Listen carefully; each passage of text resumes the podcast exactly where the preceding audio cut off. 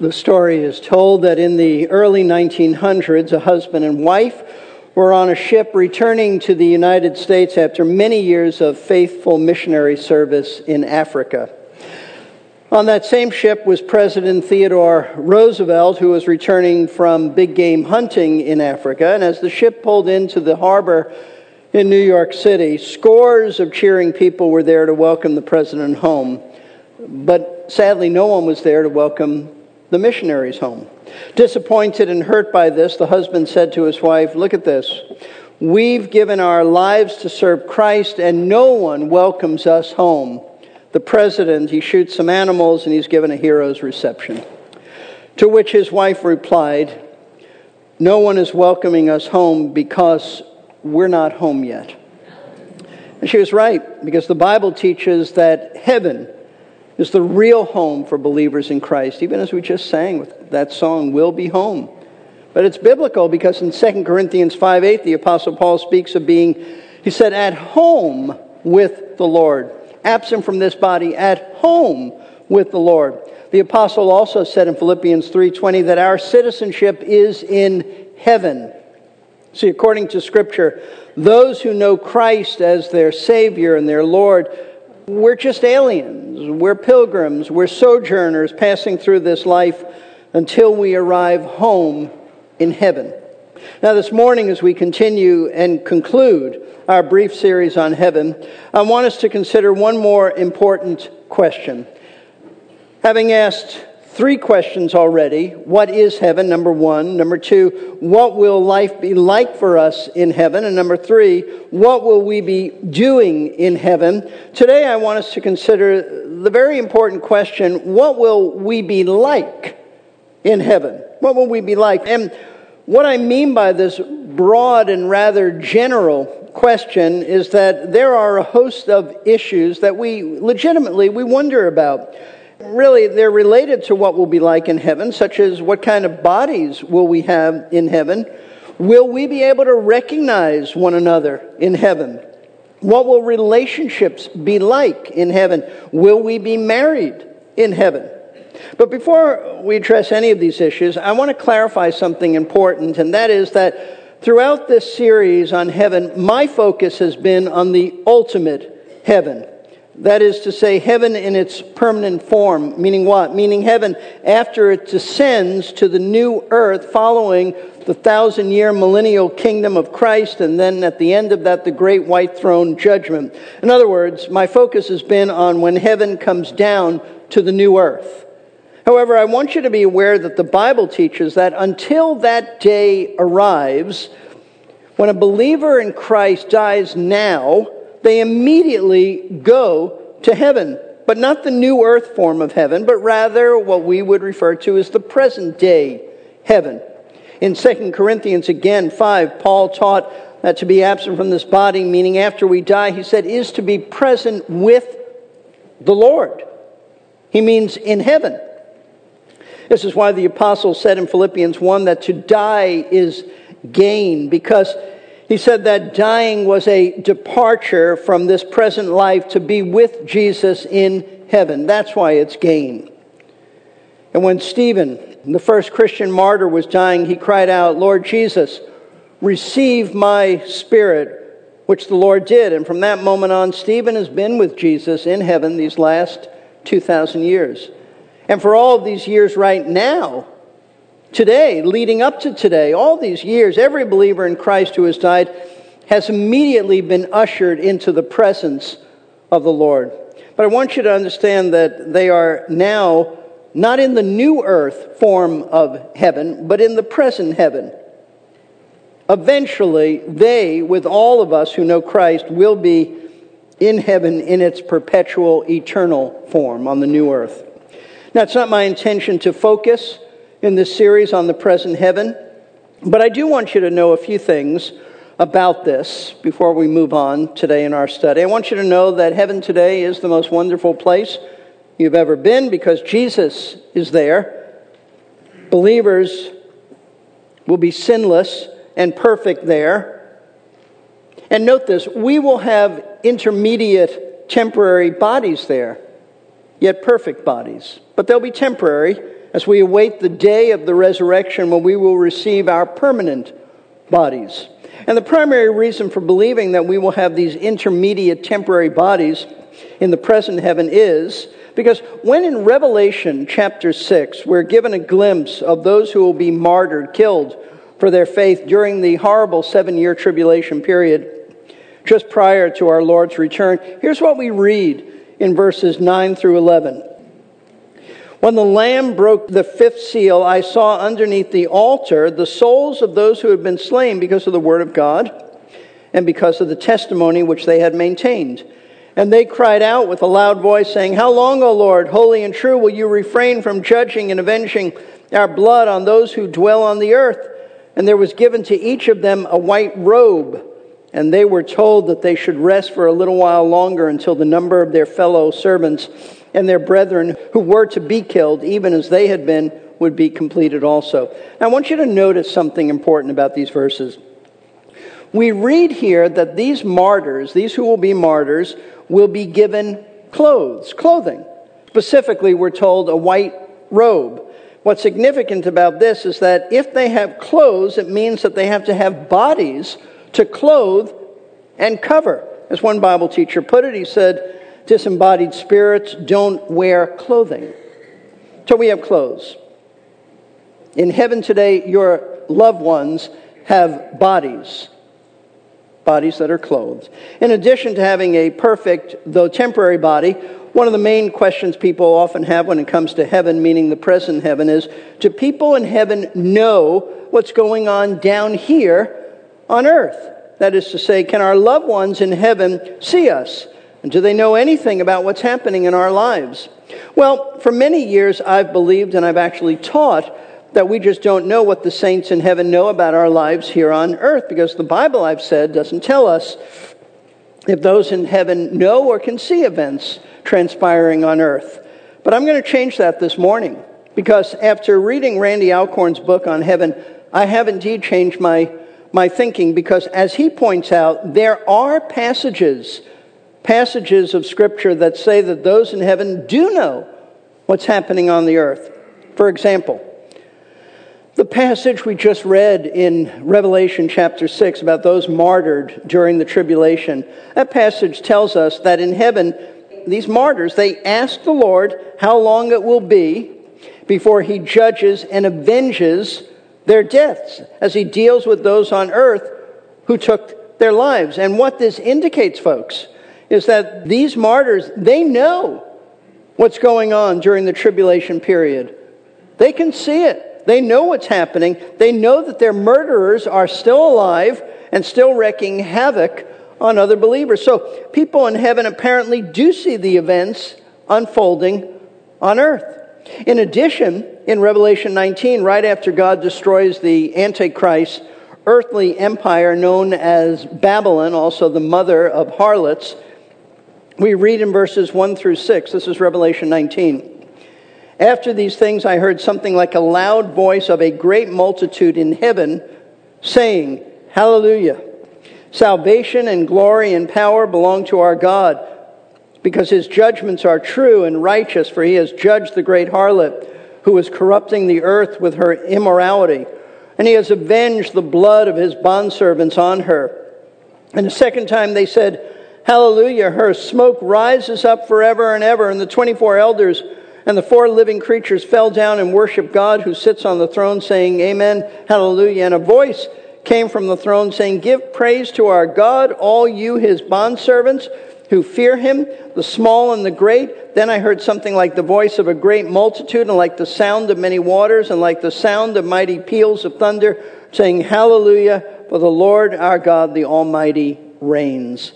Now, notice that these hallelujahs come from those who are in the present heaven. Why?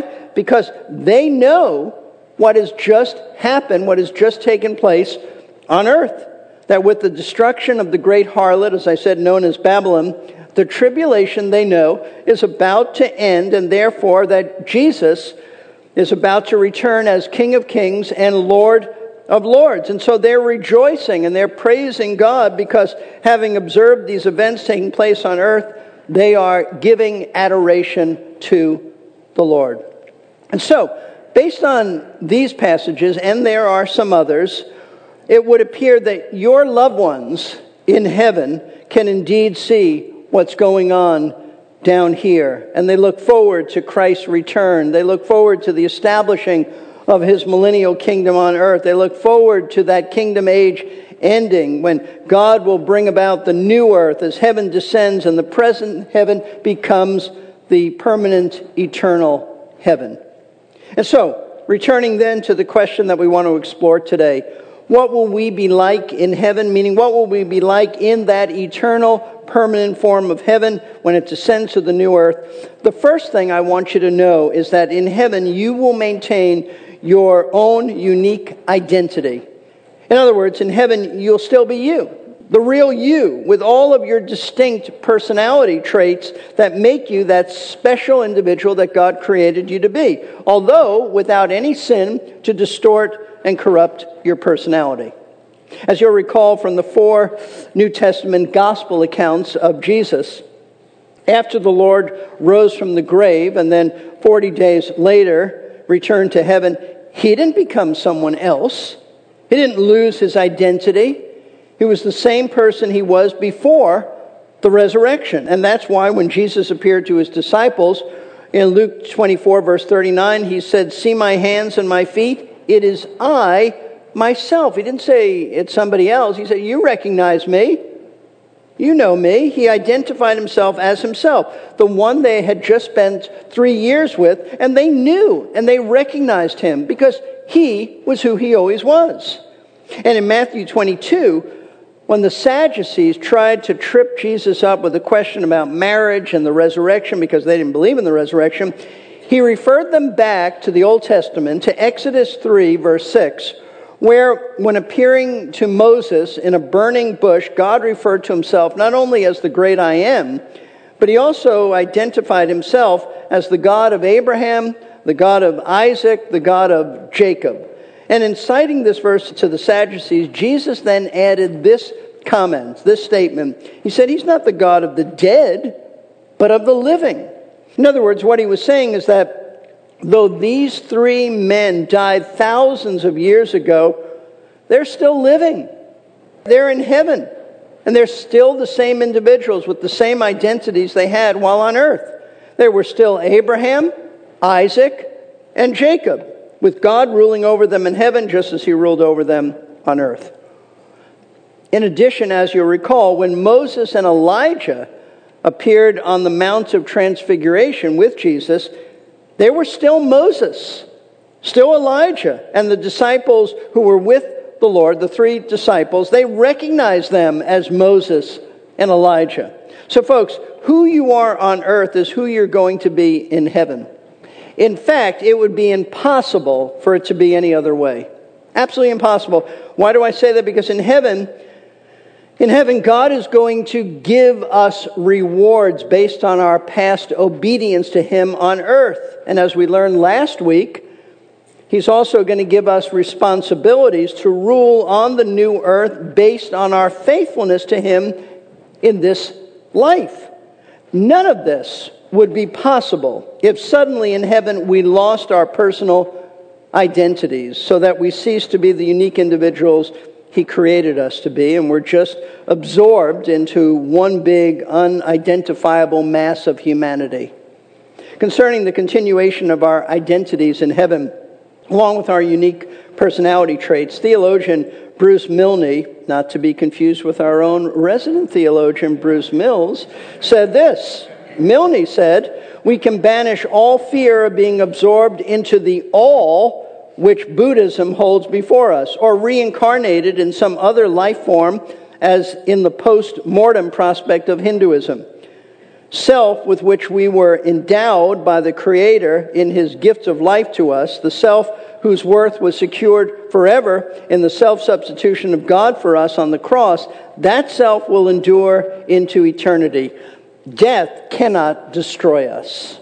So we will definitely maintain our personal identity in heaven. However, though you still will be you in heaven, there will be a tremendous change that will have taken place in you, but not with your personality. Rather, it will be with your character, your internal character. Because in heaven, the Bible says that every believer in Christ will be like Christ in glory. Will be like him in glory in our character. Romans chapter 8, starting in verse 28, a very familiar verse to many of us, says this And we know that God causes all things to work together for good to those who love God, to those who are called according to his purpose. For those whom he foreknew, he also predestined to become conformed to the image of his Son, so that he would be the firstborn among many brethren. And these whom he predestined, he also called. And these whom he called, he also justified. And these whom he justified, he also glorified. Now, Paul teaches that right now, presently, God, through providence, is causing all things that he sovereignly brings into your life to sanctify you.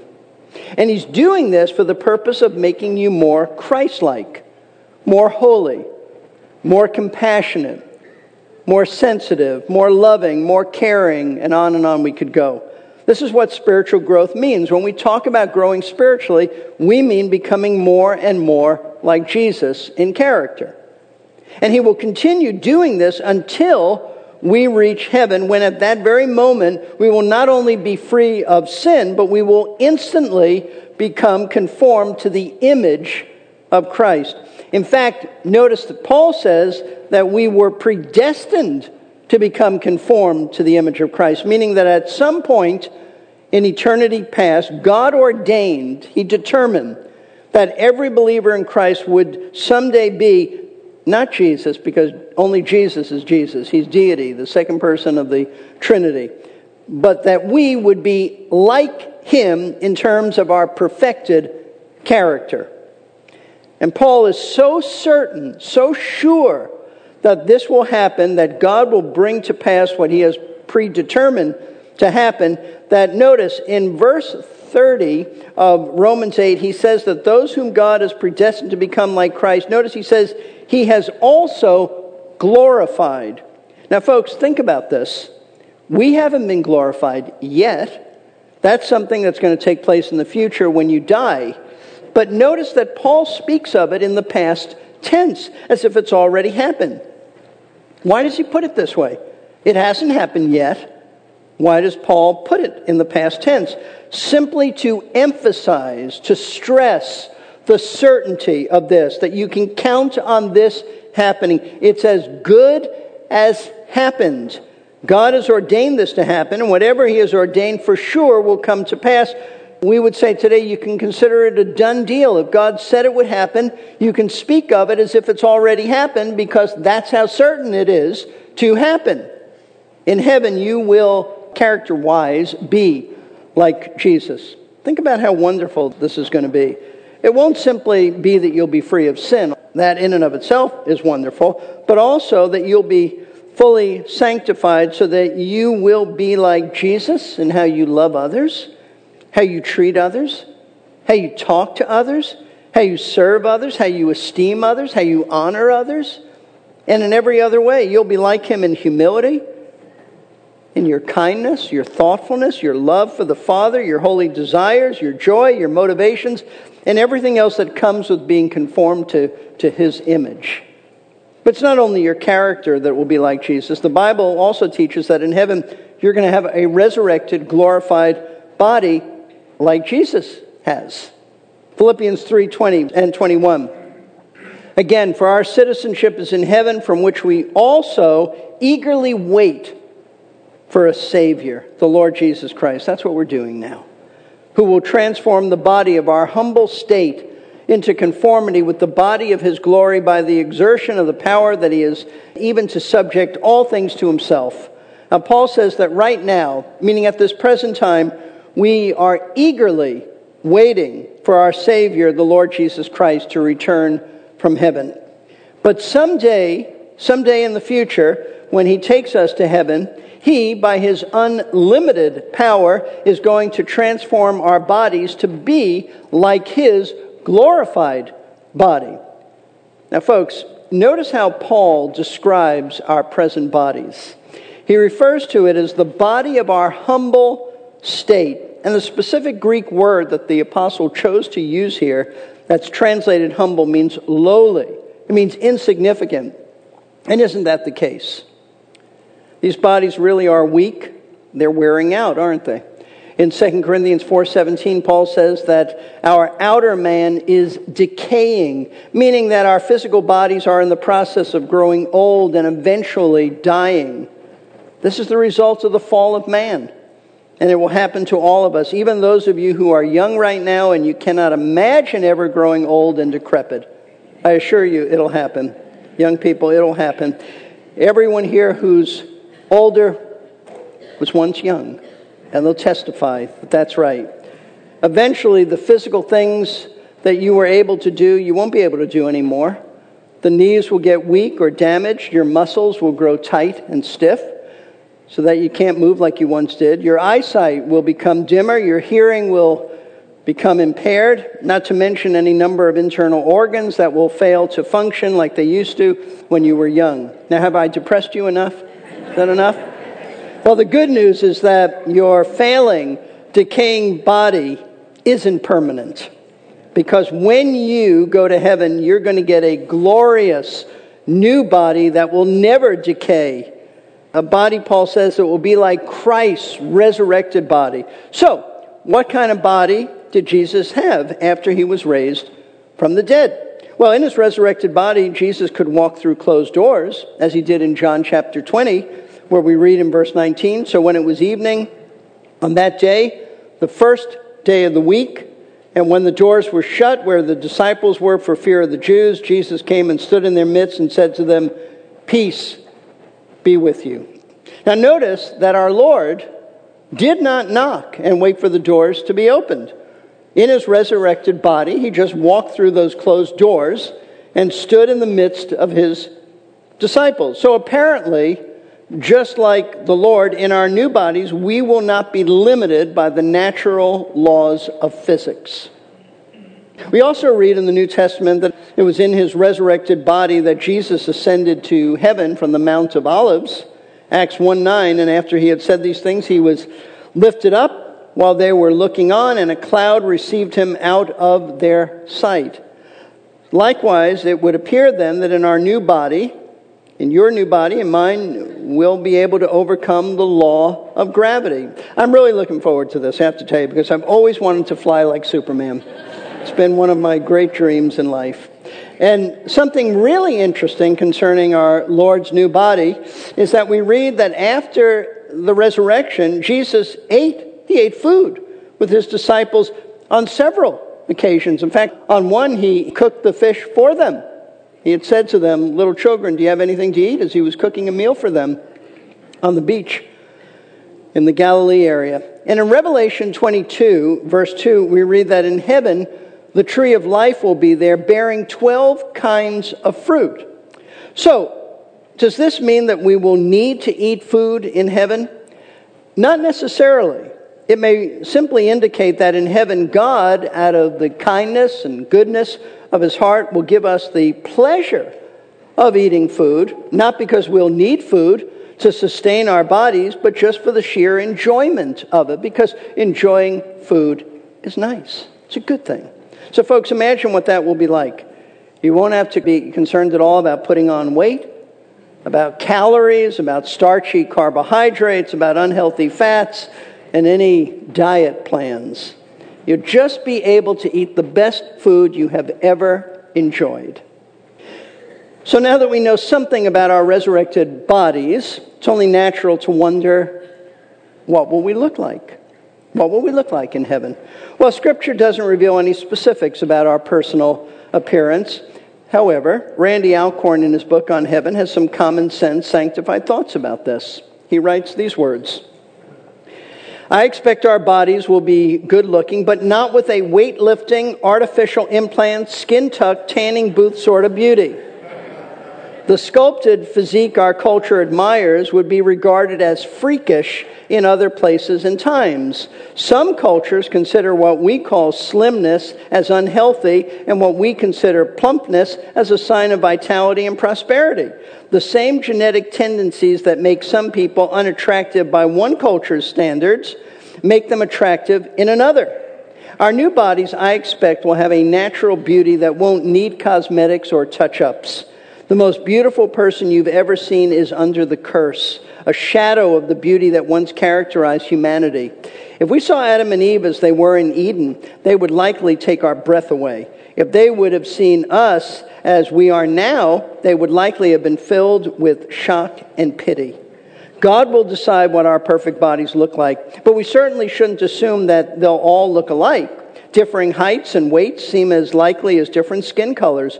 Racial identities will continue. He bases that on there'll be every tribe, from people from every tribe there. And this involves a genetic carryover from the old body to the new. Of this, we can be certain. No matter what we look like, our bodies will please the Lord, ourselves, and others. We won't gaze into the mirror wishing for a different nose or different cheeks, ears, or teeth. The sinless beauty of the inner person will overflow into the beauty of the outer person. We'll feel neither insecurity or arrogance. We won't attempt to hide or impress. We won't have to try to look beautiful. We will be beautiful. Great words. Now, so far, in answer to the question, what will we be like in heaven? We've seen that we will maintain the same identity with the same unique character traits that you have now, only without sin. And character wise, we will be like Jesus.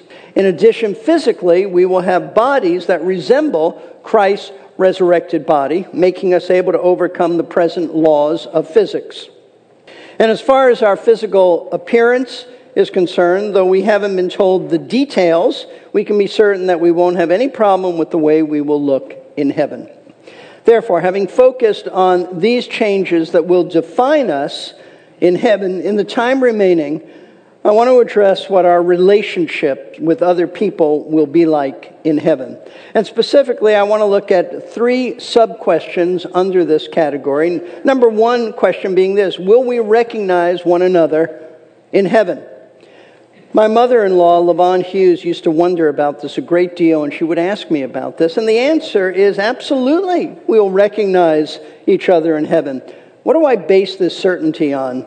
Well, for one thing, the disciples repeatedly recognized Jesus in his resurrected body, and they weren't even in heaven yet with perfected minds, but they definitely knew who he was. Secondly, on the Mount of Transfiguration, the Lord's three disciples, they recognized Moses and Elijah. And what's so interesting about this is that the Lord's disciples lived many years after these two Old Testament characters were on earth. So they couldn't possibly have known what they looked like. There were no photographs back then. Oh, here's what Moses looked like. Here's what Elijah looked like. So if that's the case, then how did these three disciples recognize Moses and Elijah? Well, one Bible teacher I read offered this thought. He said this may suggest that personality will emanate through a person's body, so we'll instantly recognize people we know of but haven't previously met. If we can recognize those we've never seen, how much more will we recognize our family and friends? So, what about our family and friends? Is there any clear biblical evidence that we will see and recognize them in heaven? That's question now number two. And the answer is yes, there is. And for that, I want you to see the famous rapture passage, 1 Thessalonians chapter 4, verses 13 through 18, where Paul says, We do not want you to be uninformed, brethren, about those who are asleep, so that you'll not grieve as do the rest who have no hope.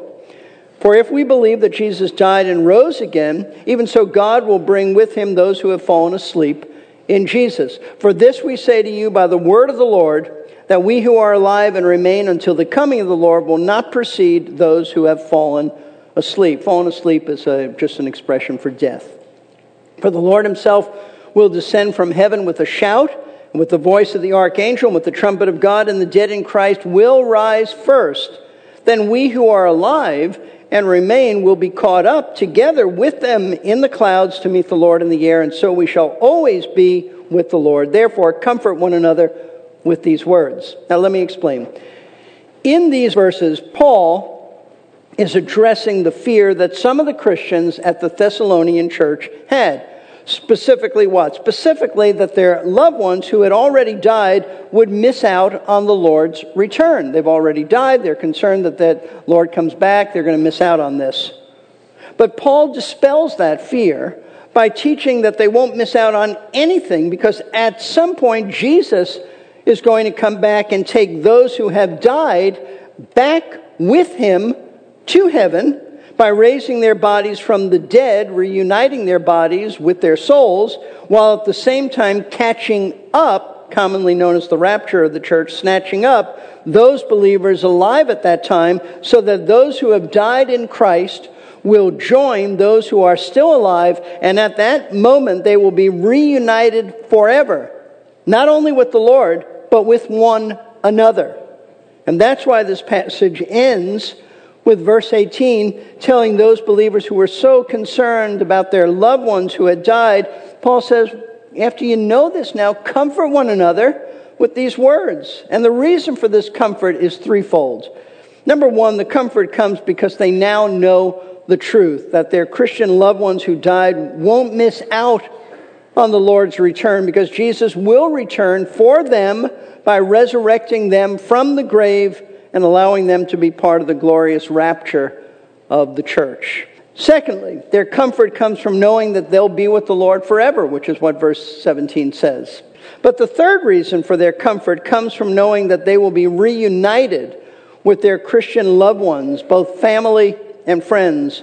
And that'll happen when the Lord descends from heaven and takes the dead in Christ together with those who are alive at the time in the clouds to meet him in the air as he takes them back to heaven. You see, the comfort isn't only that they'll be with the Lord forever, but that they'll also be with their loved ones forever. Now, you may look at this passage and think, well, Steve, nowhere in these verses does it say that we'll know and recognize each other in heaven. But listen, the whole point of our being comforted by being reunited with our loved ones is that we'll know and recognize them in heaven. There wouldn't be any comfort in a reunion in heaven unless you already knew the people you were being reunited with and would continue to know and recognize them in heaven. In fact, it was that great man of God, Bishop J.C. Ryle, who said this about this very passage in 1 Thessalonians 4. Ryle said, There would be no point in these words of consolation if they did not imply the mutual recognition of saints. The hope with which he cheers wearied Christians is the hope of meeting our beloved friends again. But in the moment that we who are saved shall meet our several friends in heaven, we shall at once know them and they will at once know us. And then we have these encouraging words from that well known missionary, Amy Carmichael, who said, Shall we know one another in heaven? Shall we love and remember? I don't think anyone need wonder about this or doubt for a single moment. We are never told we shall because I expect it was not necessary to say anything about this which our own hearts tell us. We do not need words, for if we think for a moment, we know would you be yourself if you did not love and remember? We're told that we shall be like our Lord Jesus. Surely this does not mean in holiness only, but in everything. And does not he know and love and remember? He would not be himself if he did not, and we should not be ourselves if we did not. So, folks, of course we'll know and recognize each other in heaven. Let me put it this way Heaven would not be heaven without continuing those precious relationships we had during this lifetime. It just wouldn't be heaven. We will know one another. And so we now come to the final question about our relationships with one another in the new earth and heaven, and the question that many of you have been waiting for this entire series Will we be married in heaven? Well, unlike some of the things about life in heaven that haven't been revealed to us, the question about marriage has been revealed.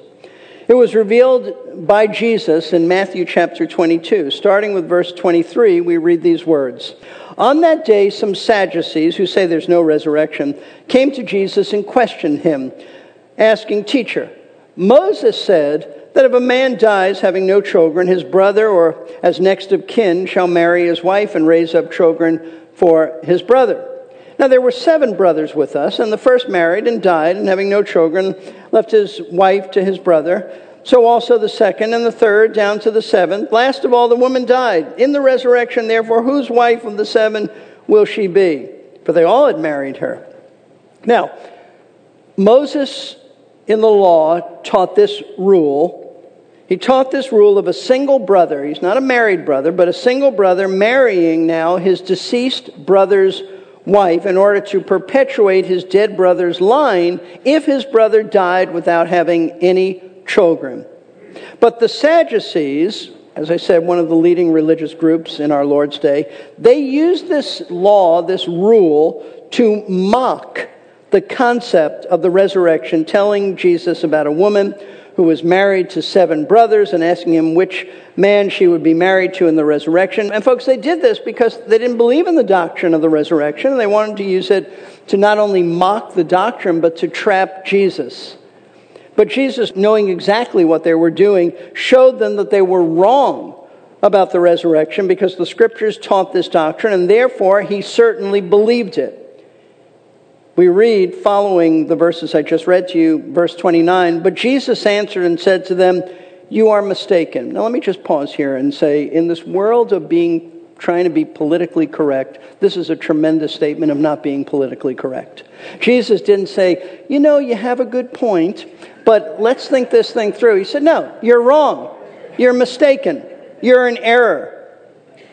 He said, You're mistaken, not understanding the scriptures nor the power of God. Men, you're wrong. For in the resurrection, they neither marry nor are given in marriage, but are like angels in heaven. Now, with these words, Jesus made it very clear that in heaven, we are not going to experience marriage to another human being. At that point, we will be like angels. We won't be angels, but we will be like angels only in the sense that they don't marry each other as well. Now, frankly, this has troubled a lot of Christians, in particular those who have enjoyed a very good and happy marriage, especially those who have been married for many, many years, and they can't imagine life in heaven without being married to their much loved spouse. So let's think our way through this. Let's consider a few important truths. First of all, we have to consider why God created marriage in the first place in order to understand why it will not exist in heaven. And the biblical answer as to why God created the institution of marriage was because Adam needed a helper and Eve needed a protector and a provider. In addition, God established the rule that children were to be produced by the sexual intimacy of a husband and wife. But in heaven, none of this will be needed.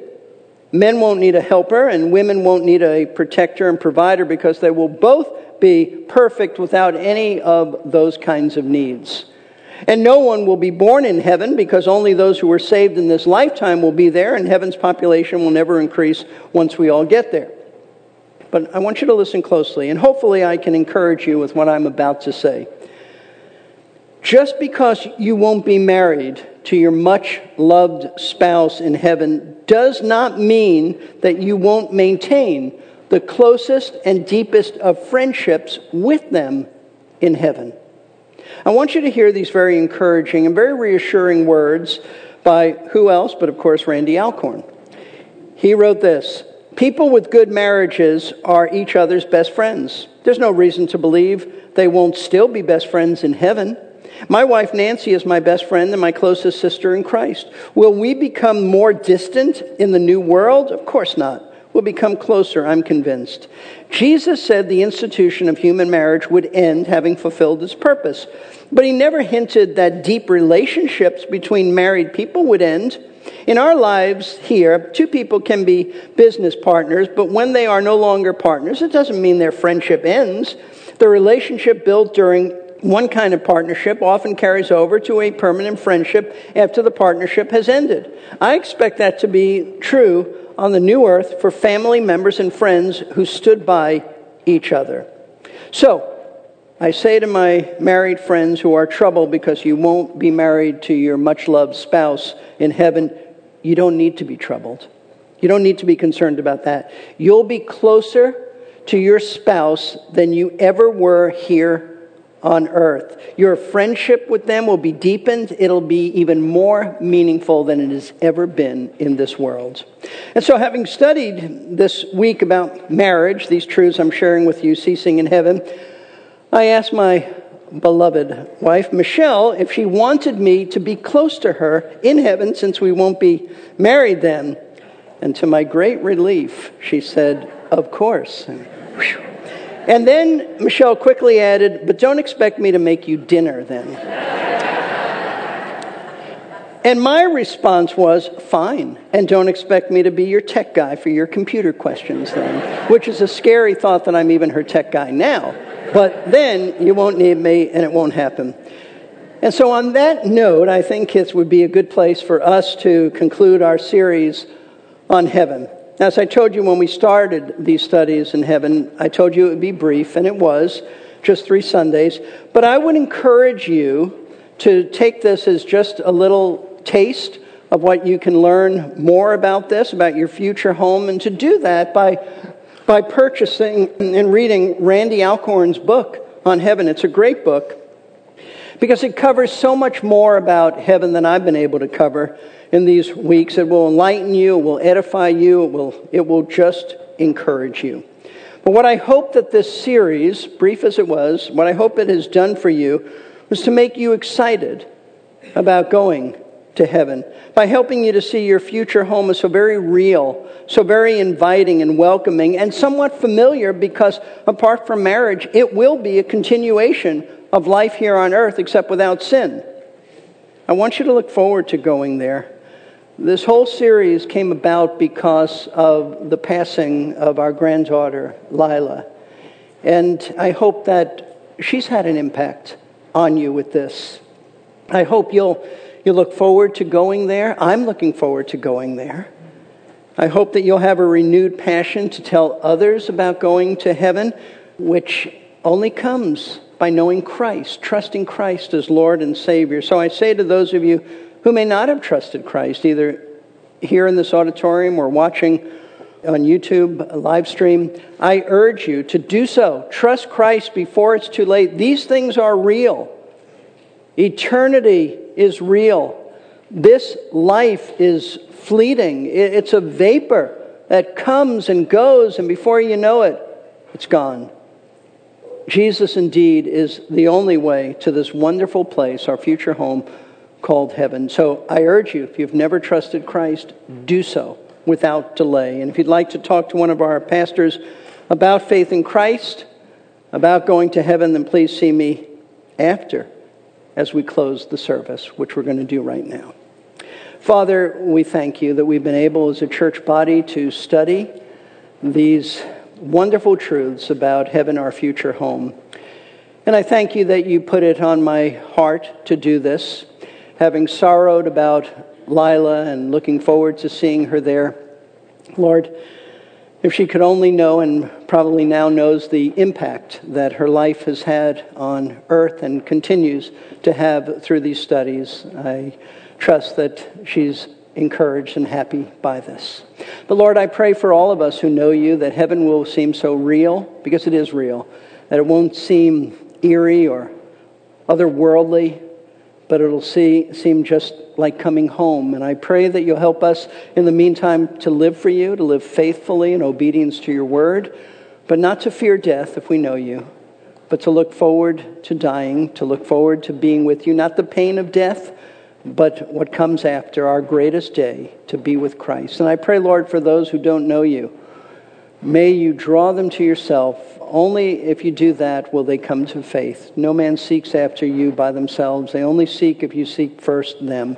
So I pray that you'll draw them to yourself. I pray for young people to come to faith in you. I pray for older, middle aged people who never have trusted you, that they'll see their need for Christ, their need for salvation. They'll see how holy you are, how sinful they are, and that Jesus is the only way and the only one who could bring about reconciliation.